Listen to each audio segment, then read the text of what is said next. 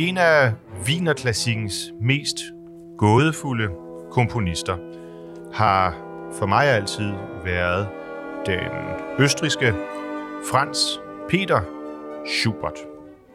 Jeg er helt sikker på, at navnet det vækker genklang, selv for folk, der måske almindeligvis ikke lytter sådan på daglig basis til klassisk musik.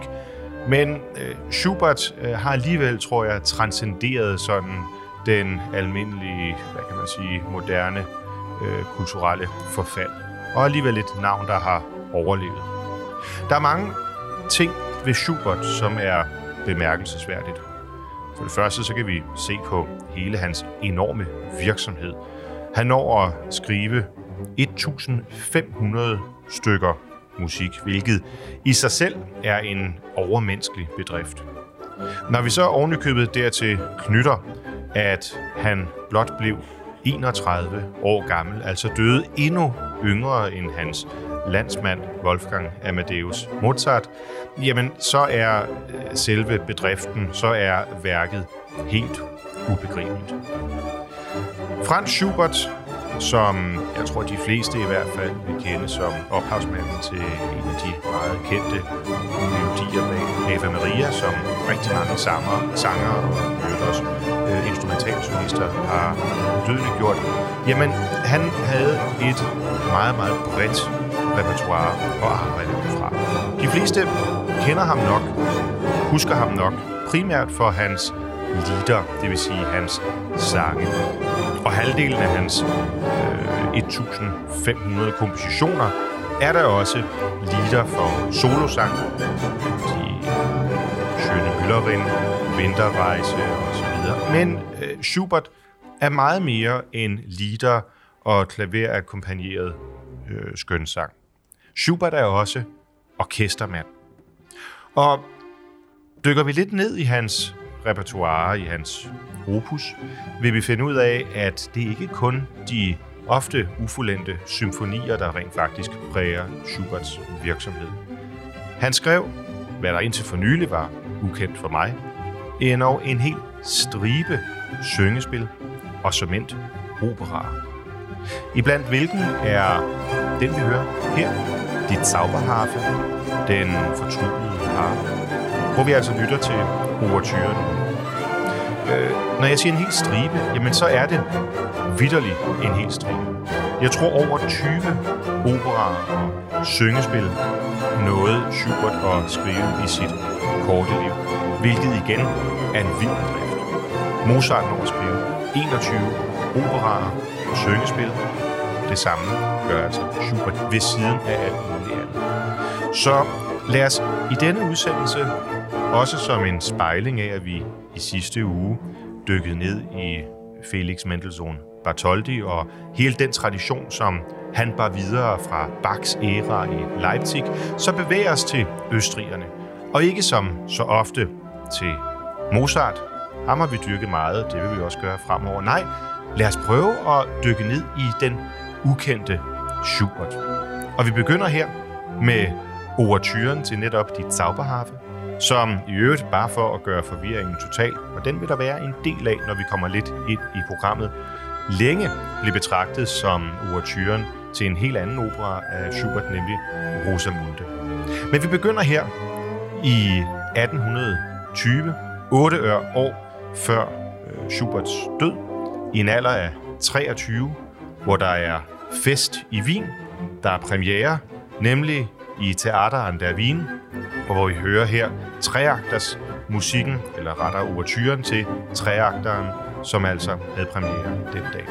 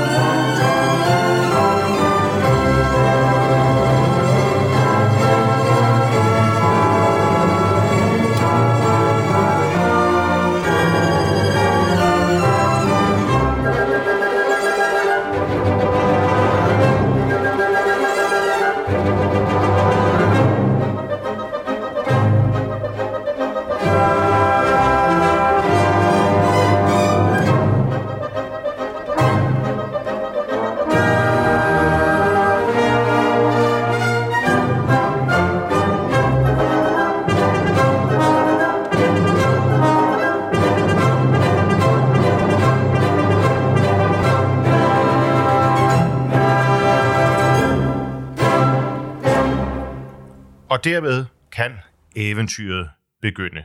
Die Zauberharfe, det var ouverturen, vi hørte her. Librettoen til operaen er skrevet af Georg von Hofmann, og premieren var altså i atten tyve. På det tidspunkt er øh, Franz Schubert blot treogtyve år, men han er allerede rigtig godt i gang. I den oversigt over værker, som øh, Schubert når at producere igennem sit liv, og hvor man altså kommer langt over de tusind, jamen der er operaen Die Zauberharfe registreret med det, der hedder D-nummer seks hundrede fireogfyrre. Det er ganske godt gået af en ung fyr på treogtyve. Men han havde også, hvad kan man sige, de øh, familiære forhold i orden. Han var godt nok det trettende barn i en søskendeflok på seksten, som øh, i den grad, må man sige, har sat sit præg på hverdagen. Dog kun fem, der overlevede, men mon ikke blandt øh, forældrene, Schuberts far Walter og hans mor Elisabeth, øh, livet det har været en hård øh, omstændighed. Øh, inden de blev gift, der var hun en simpel kokkepige, men øh, Walter, øh, han var en dygtig violinist. Og øh, han var så heldig at blive elev ved Liechtensteins kirke og lærte der både kontrapunkt og orgelspil og blev en, øh, en, øh, en ferm musiker, både i den praktiske udførelse, men altså også i det teoretiske. Og det gav han videre til sin unge, begavede søn, Franz, som i atten otte blev elev ved den kejserlige klosterskole og kordreng i det kor, som jeg tror mange stadigvæk kender og forbinder med den, øh, den øh, skønsang, i kor i hvert fald, vi kender fra Wien, nemlig øh, Wiener Sänger Knaben. Og herfra, der udviklede Franz Schubert sig. Han havde tydeligvis evner, også for komposition, var en utrolig dygtig pianist, og allerede i en alder af tolv tretten år, jamen der optrådte han rundt i hele Wien, i hele Østrig, og han komponerede. Og derfor kan man sige, at han, ligesom Mozart altså, kom tidligt i gang. Eller gjorde han? For når man lytter til Schuberts musik, så er der for mig i hvert fald en fornemmelse af, at det lyder meget ens. Vi kan ikke nå i sagens natur, når han har skrevet så utrolig meget, og høre det hele her i dag. Men alene åbningen til den ouverture, vi lige hørte før, den minder, den minder umiskendeligt om åbninger på langt, langt, jeg vil ikke sige hovedparten, men så alligevel rigtig mange af hans andre orkesterværker. Hans øh, symfonier, i hvert fald op til den ufuldendte, den man kalder for øh, den ottende. Ja, det kommer sådan set lidt an på, hvad det er for en rækkefølge, man taler om, men hvor vi er oppe i atten tyverne, og vi har at gøre med en, en, en moden mand, de er relativt uinteressante. Jeg undskyld mig, hvis der sidder en dedikeret Schubert-fan derude, som nu føler sig en lille smule stødt på manchetterne, og måske endda krænket. Jeg synes direkte, det er kedeligt. Det er svært at få øre på, hvis man kan bruge det udtryk, på hovedtema, sidetema. Det er ofte en endeløs repetition af sekvenser og skalaer og ja, relativt kedelige modulationer. Og jeg må desværre sige under forberedelserne til det her program, at det gør sig også lidt gældende for de syngespillere, operaer, som Schubert får af hånden. Hans idérigdom, hans melodirigdom, jamen den kender vi fra liederne, men orkesterværkerne, hmm, jeg synes, at det hænger altså lidt. Og så alligevel, selvfølgelig er der storladende mesterværker iblandt Schuberts musik.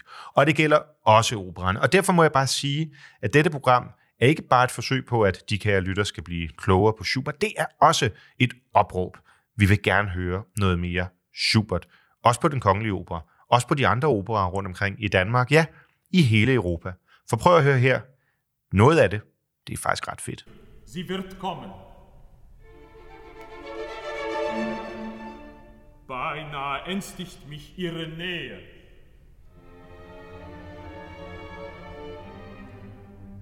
Was habe ich getan, dass mich die Trennung von ihr ein Verbrechen dünkt? wäre bleiben nicht weit eher verbrecherisch? Himmel, gib mir Mut gegen ihre Tränen! Mein Freund! O liebe Freundin, Herr, wir müssen uns scheiden! Scheiden?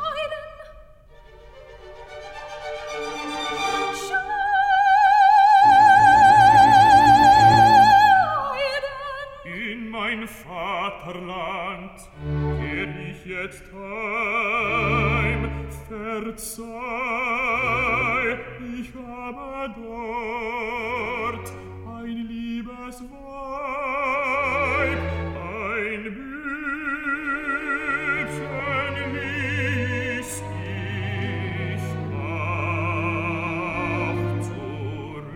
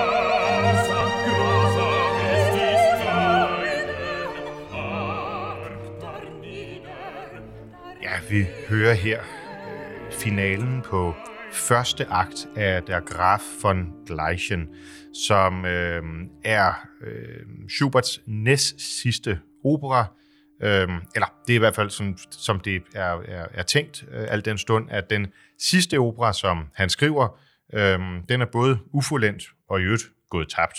Øhm, nemlig Der Mindesänger. Og den øh, har man så ikke, men, men man ved alligevel, at den har været der, fordi den har haft premiere på et eller andet tidspunkt. Og, og her der hører vi så slutningen på, på Der Graf von Gleichen, og det, der, det må jeg selvfølgelig medgive, det er ret godt. Altså, det her det er skrevet i atten syvogtyve til otteogtyve, øh, og det vil sige, hvis man skal holde det op mod noget i musikhistorien, jamen så er det jo her, øh, Beethoven øh, dør, det der, han kulminerer. Øhm, og man kan godt sige, at det her det er et, en pendant, et, et match til øh, Fidelio.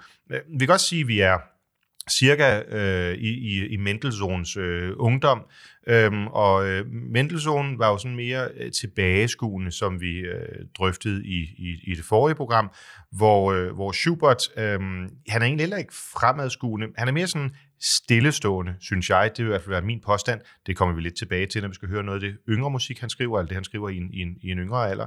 Men her, øh, jamen, øh, der er der ingen tvivl om, at hans, øh, hans øh, måde at få stemmerne til at smelte sammen på, hans øh, melodirigdom, øh, jamen det kommer fuldt ud til ære og værdighed. Og det er altså i, øh, i finalesatsen her fra, fra første akt, Sie wird øh, kommen. Operaen øh, Der Graf von Gleichen bygger på den gamle saga om den, øh, den hellige gral og så videre. Men der er en ting ved, øh, ved Schuberts operaer, som er værd at bemærke, og det er, at der er ufattelig mange mennesker med. Altså, vi er jo vant til selvfølgelig at have et operakor. Det giver sig selv, at man øh, har et, et kor, der har for eksempel som i Peter Grimes, som øh, vi øh, talte om og sendte i, i sidste uge. Øh, jamen, der øh, er det operakoret, der illustrerer øh, byens indbyggere. Men Schubert, han havde altså noget med solister. Altså her i Der Graf von Gleichen øh, har vi fire sopraner, to tenorer, seks basser, og derudover kommer kor og orkester. Det er altså noget af en besætning. Uanset hvad, der er jo ingen tvivl om, vi er her i den sene wienerklassik. Det peger ind mod øh, romantikken, men min påstand vil være, at øh, Schubert, han først og fremmest bare viderefører den øh, musiktradition, som han sådan set har, har arvet. Det er meget svært at se noget af det her pege frem mod Mendelssohn for eksempel, eller for den sags skyld Brahms, eller nogle af dem, som bygger den, øh, den tyske musik op mod, øh, op mod øh, romantikken. Øh, og det her det er vel at mærke i, hvad der skulle blive øh, nogle af øh, Schuberts, øh, ja, tragisk nok, aller sidste år. Han dør året efter, han skriver det her, i en alder af enogtredive. Til gengæld, så begyndte han meget tidligt, og det synes jeg også lige, vi skal høre et eksempel på.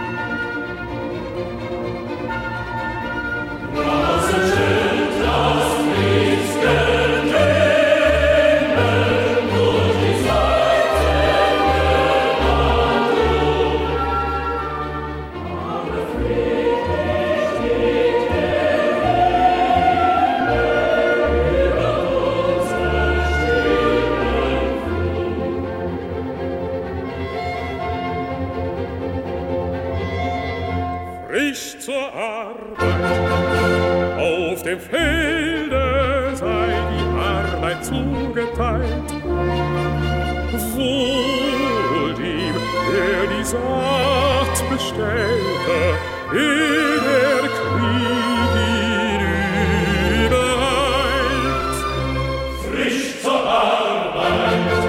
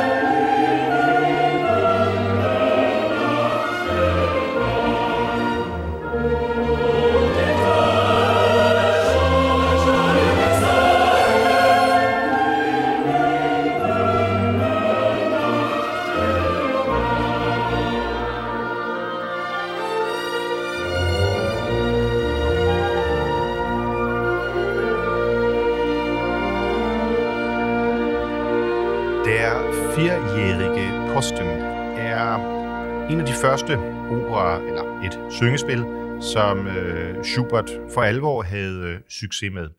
Øh, som nævnt blev han jo født i sytten syvoghalvfems, og allerede i atten elleve, øh, det vil sige som fjorten-årig, jamen øh, der har han produceret en treakters øh, opera, syngespil, Der Spiegelritter, hvor øh, dog det kun er overturen og vist nok første akt, som han egentlig fik færdiggjort. Men det er alligevel okay for en fjorten-årig, må man sige. To år efter, så giver han den igen et forsøg, og dengang faktisk med et meget imponerende udfald. Øh, en treakts opera, Des Teufels Lustschloss, Djævelens Lystslot, øh, bliver færdigkomponeret, men når aldrig at blive opført i øh, Schuberts levetid.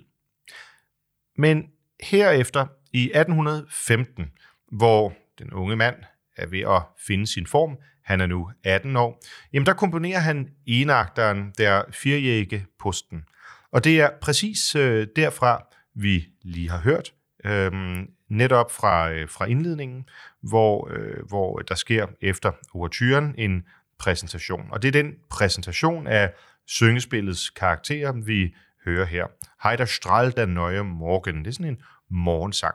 Og der må man sige, i lyset af, at vi befinder os i atten femten, så øhm, er der ikke noget overraskende, men der er noget lækkert, legalt, glidende, sangbart, cantabile, som man vil kalde det i, øh, i, i, i musiksproget. Og det her, det får rent faktisk øh, premiere.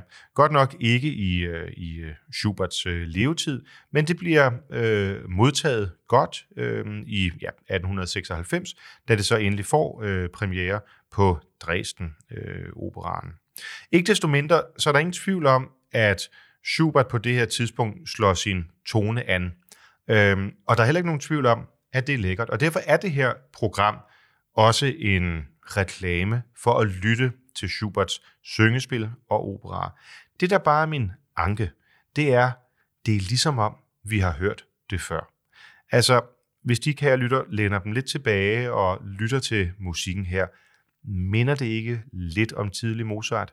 Minder det ikke lidt om sådan Haydn, lidt Gluck?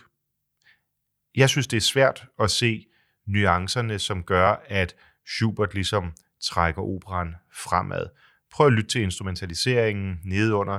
Det er sådan almindelige akkorder, der ligger i, i, i strygerne, med en enkelt øh, tone til at underbygge i øh, bas, måske lige en fagot osv. Det er ikke noget, hvor man sidder og tænker, vi bevæger os fremad. Og det behøver musik måske heller ikke at være. Men det, der nogle gange, for mig i hvert fald, gør øh, Schuberts orkesterværker lidt til en skuffelse, det er, når man så en anden dag sætter sig ned og hører hans lieder, hans sangcykluser, øh, hvor, eller sangcykler, hvor man bare kan mærke en helt anden nerve, hvor man kan virkelig mærke, at melodierne er skrevet med en sådan underfundighed, spidsfindighed og begavelse, at det virkelig adskiller sig fra eksempelvis Beethovens eller Mozarts øh, lieder, selvom de unægteligt øh, var de største mestre på deres felt i den her tid. Helt galt går det virkelig, hvis man gør sig den ulejlighed at lytte til hans øh, symfonier. Hans øh, første D-dur-symfonien øh, fra atten elleve, altså lidt før det, vi hørte lige før, det er decideret uoriginalt. Og jeg kan ikke lade være med, når jeg lytter til Schuberts symfonier og spejle dem i Beethovens symfonier. For Beethoven øh, må have været den komponist, som har stået Schubert nærmest, i hvert fald i tid. Selvfølgelig også Haydn og Mozart og Salieri og så videre. Men prøv en gang, kære lytter, at gøre den den ulejlighed at lytte til Beethovens symfonier og så Schuberts bagefter. Måske endda sådan parallelt. Hør først Beethovens første symfoni, c-mol, startende med en klar dissonansakkord, B. Folk har været rædselslagne. Hvad er det dog, vi hører? Altså det, at man har dissonerende akkorder fra begyndelsen af, det peger fremad. Det skaber noget nyt.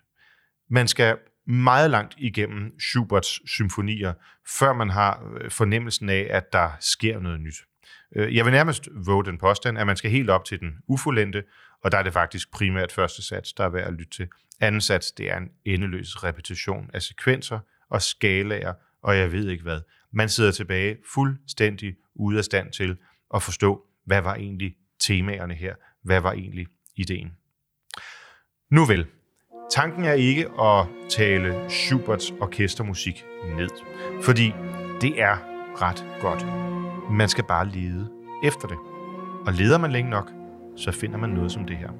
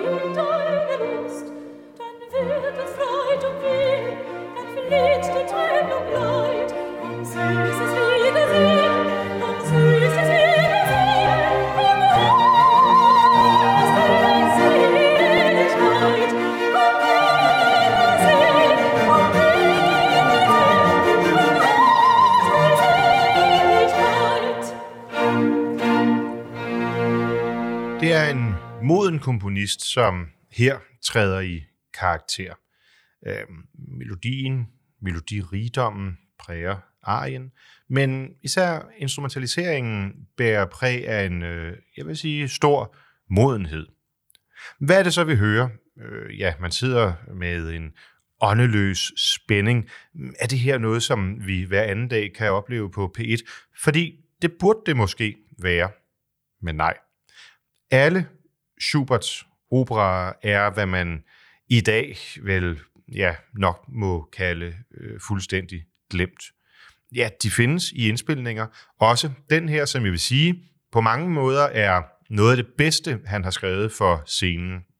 Det vi hører, det er operaen fra, eller det er en arie fra operaen Sakuntala, som er skrevet af en, øh, eller librettoen er skrevet af øh, den ligeledes tyske Johann Philipp Neumann, og er baseret på øh, ja, en gammel øh, sanskrit-historie om Shakuntalas kærlighed til kong Dushmanta øh, og den afvisning, som ja, følger med.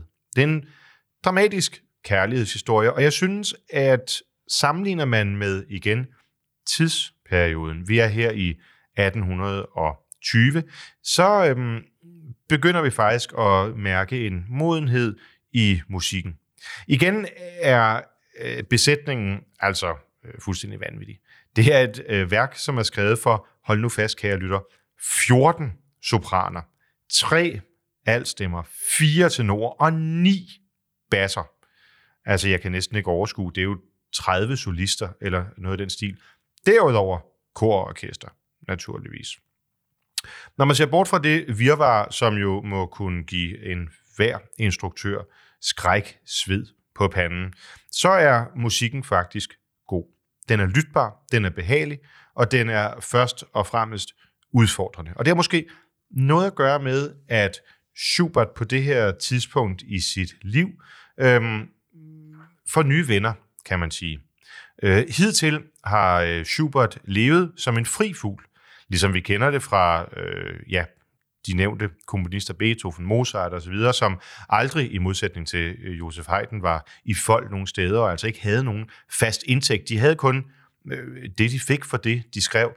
Jamen, øh, så, øh, så levede øh, Franz Schubert som en fri fugl i det øh, viennesiske øh, liv. Og det gjorde han godt. Han fik gode venner. Han var en Øh, ja, hvad kan man sige, en festfyr. Han holdt af at mødes til det, der sidenhen, også i hans egen levetid, blev kaldt for Schubertiader, altså hvor Schubert sad øh, ved det, han mestrede til perfektion, nemlig klaveret, og hans venner mødtes og sang med ham, spillede med ham, og hvor øh, idéerne, de sprang direkte fra panden. Men i atten atten, der sker der noget, for der ansætter greve Johann Karl Esterhazy nemlig Schubert som klaverlærer. Det foregår så godt nok i Zelis i Ungarn, men det betyder også, at han får en anden ro i livet.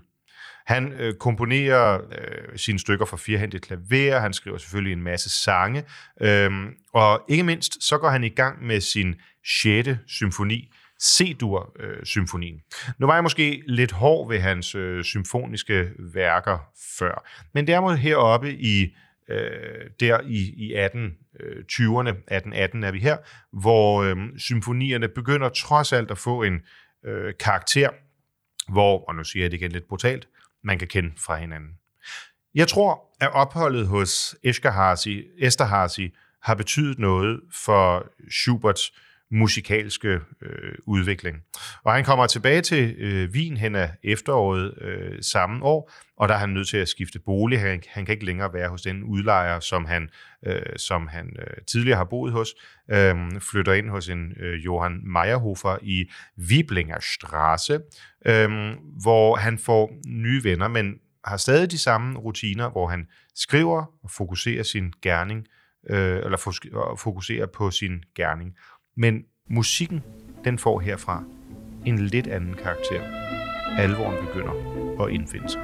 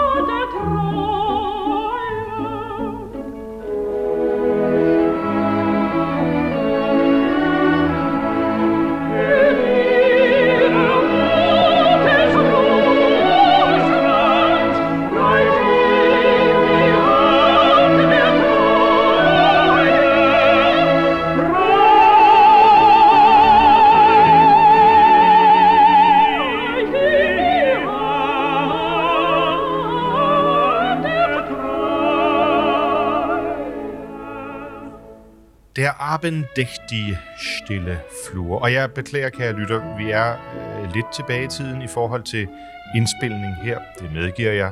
Men når vi nu taler tysk opera, øh, og vi taler Schubert, så er det altså meget vanskeligt at komme uden om, ja, Fritz Wunderlich. Og det er bare Wunderlich. Vi hører her øh, fra øh, Schuberts øh, store, hvad kan man sige, romantisk øh, helteopera, Fierrabras, øh, hvor netop øh, Fritz Wunderlich, han synger øh, hovedpartiet. Og man kan sige, at den her opera udgør nok en skillelinje. Der er ingen tvivl om, at øh, Schubert med denne lægger Wienerklassikken bag sig, det tør jeg godt sige, og begynder nu for alvor at begive sig ind i det, som er øh, romantikkens øh, æra. Og det er meget, meget tydeligt. Operaen her, Fierrabras, er skrevet i atten treogtyve, det vil sige, at Beethoven er fortsat øh, i live, komponerer øh, fortsat, men den øh, opera sammen med Alfonso und Estrella øh, udgør, synes jeg i hvert fald, et vendepunkt i forhold til hele den måde, øh, Schubert har øh, komponeret på hidtil. Han lægger jo ikke afstand til, men han lægger i hvert fald hele syngespilstraditionen bag sig. Og den lette, sådan øh, vaudeville-agtige tradition og stil, som har præget hans øh, virksomhed, altså i de første øh, ja, tyve år af hans øh, liv, øh, eller femten, det er, om ikke fortid, så er det i hvert fald noget, han aldrig kommer til at vende tilbage til. Og hvem ved, hvor vi var endt, hvis ikke han så ung, i en alder af enogtredive, var død af tyfus. Historien bag øh, operaen her, Fierrabras, er, at øh, Kammertonen Teater i øh, atten toogtyve simpelthen bestiller en opera fra Schubert, og i øvrigt også fra Carl Maria von Weber, de samtidige. Og derfor må vi jo antage, at Schubert i hvert fald også på operasiden på det her tidspunkt har gjort sig øh, bemærket. Øhm, selvom vi ikke i dag øh, hører hans øh, operaer, og det vil jeg i forhold til de her lidt senere værker sige er en skam, jamen så har man i hvert fald i samtiden hørt dem, for hvorfor skulle man ellers bestille et værk hos ham? Han færdiggjorde øh, Fierrabras, øh, Carl Maria von Weber skrev i øvrigt sin øh, Euriante, øh, og øh, de havde begge to øh, stor succes, øh, ovenpå en periode, hvor i øvrigt Rossinis operaer, de fejrede succes rundt omkring i, øh, i, i Europa. Og øh, vi bevæger os nu ind i det, som jeg vil sige er... Øh, ja, man fristes næsten til at sige Schuberts svanesang, men det som vitterlig øh, er hans øh, berettigelse. Og jeg har derfor lyst til, at vi skal afslutte udsendelsen her, øh, det samme sted, som vi begyndte, nemlig med den sidste af de operaer, som så er kendt, der Graf von Gleichen, og øh, ja, hele finalen. Så kære lytter, jeg håber, at øh, de således ovenpå en lille time i selskab med Franz Schubert, øh, føler dem forsikret om, at Schubert, det er meget mere end en skøn møllerdatter og en fæl Erlkönig. Schubert var en ganske ferm, også operakomponist, og det skal vi i hvert fald her i Kammertonen på fireogtyve syv sent glemme. Fortsat god søndag.